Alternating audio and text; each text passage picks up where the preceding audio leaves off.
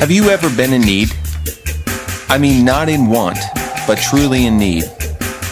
So much of what we think is need is really want. But if you're living in a third world country, you will understand what real need is. And you will find that God is faithful to supply all of your needs according to his riches and glory. Welcome to Grace Notes. Our host, Barb and Dale Sandbeck, learned to look for God's hand to provide their daily needs as they prepared to build the first Christian radio station in southern Belize. He never let them down. Listen now as Barbara shares their unforgettable experiences after they first landed in Belize. Isaiah 58:11 says, "The Lord will guide you always. He will satisfy your needs in a sun-scorched land and will strengthen your frame." 3 days after we arrived in the sun-scorched land of Belize, we finally made it to our destination. God had provided the home of two missionaries on furlough for us to use for our first 3 months. They needed someone to watch their house, and we definitely needed a place to stay. In retrospect, we can't even imagine what it would have been like to try to set up housekeeping from scratch. It was late, so we sank into bed, and after a moment of silence, a big sigh of relief, we both said, We're here! We've been preparing for this day for six months. It was momentous, to say the least. The utilities in the house were turned off and we had no food to speak of. So during our prayer the next morning, we prayed that God would help us get things hooked up and find some food. After prayer, Dale walked out on the veranda and he heard a voice from below say, Hi, I'm Jermaine from next door. I've come to help you get set up. We were thrilled to receive our much needed answers so quickly. Jermaine spent the entire day with us, introduced us to all the people we'd need to interface with, and showed us the food stores we should buy from and those we shouldn't. What a godsend he was. After dinner, he and Dale sat on the front porch and Dale talked with him about the Lord. I couldn't help but think of what Nehemiah had said in Nehemiah 2:20, "The God of heaven will give us success," and he surely did. The greatest benefit to being in need, to that degree, is that you get to see God in ways you normally don't see when you're self sufficient. He always finds creative ways to show how much He cares. And to think that He, the creator of the universe, would even bother with us, insignificant creatures, is mind boggling. What a merciful God He is. Lamentations 3 22 and 23 says, It is of the Lord's mercies that we are not consumed because his compassions fail not. They are new every morning. Great is thy faithfulness. We ask for his mercies every morning. After all, if they are new every morning and we don't ask, just think what we miss out on. The Bible says, You have not because you ask not. King David wrote in Psalm 5:3, In the morning, O Lord, you hear my voice. In the morning, I lay my requests before you and wait in expectation. Perhaps that's why Jesus refers to himself in Revelation 22:16 as the bright morning star. He is our point of contact with God's new day that is dawning. Jesus, bright as the morning Jesus,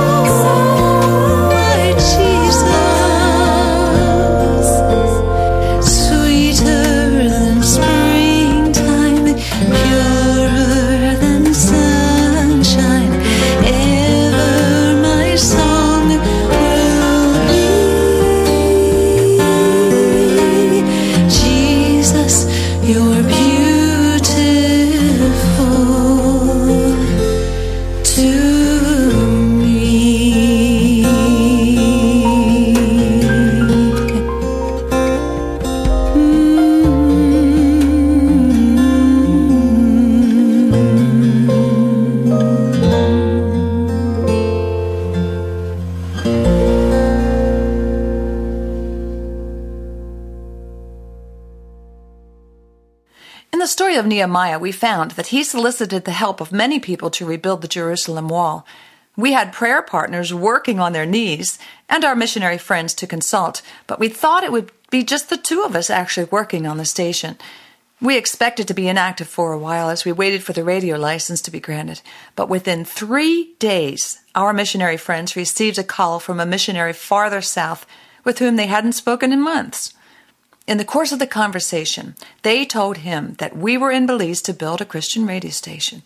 He was overjoyed because he had a license that had taken him four years to get, and he'd had it for a year.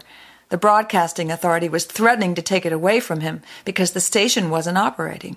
In addition to the license, get this, he'd been given a tower, transmitter, antenna, cable, studio equipment, and a hundred music CDs. The only equipment he didn't have were computers. And guess who had that? We did. he and his wife had been praying for someone to come to Belize and put everything together because they didn't have the expertise. I'm telling you, it was humbling to see that God was going to use us as a small part of the pie He'd already begun to make. We learned that many people had been united in prayer, some as long as 12 years before, for a station to be built in that area. It would be God's station. No one person could say they owned it. I thought of how powerful unity is when I read about the Tower of Babel. The people were building a tower to reach to heaven, but for the wrong reason. They wanted to make a name for themselves. And God said of them, If as one people speaking the same language they have begun to do this, then nothing they plan to do will be impossible for them. What does this say about the power we can have as believers who are all baptized by one Spirit into one body, the body of Christ? The Belizean believers were working together for a much needed station despite their differences. The devil tries to sow discord among us, so our power will be minimized. We all need to take a lesson from this. Forget our differences, forgive as we have been forgiven, and receive the cleansing power from our mercy giver, Jesus Christ.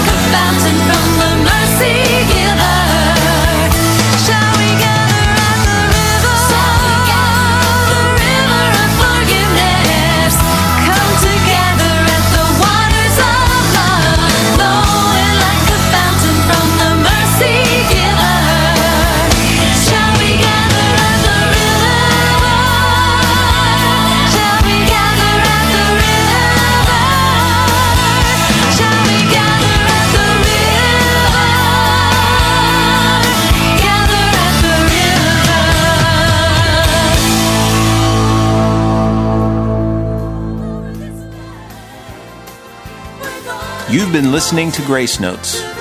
For more information about this ministry, please write to Sandbeck Ministries, P.O. Box 581, Fallston, Maryland 21047, or visit us at our website www.gracenotesradio.com. Join us on our next program. Until then, let your Grace Notes be a song of praise.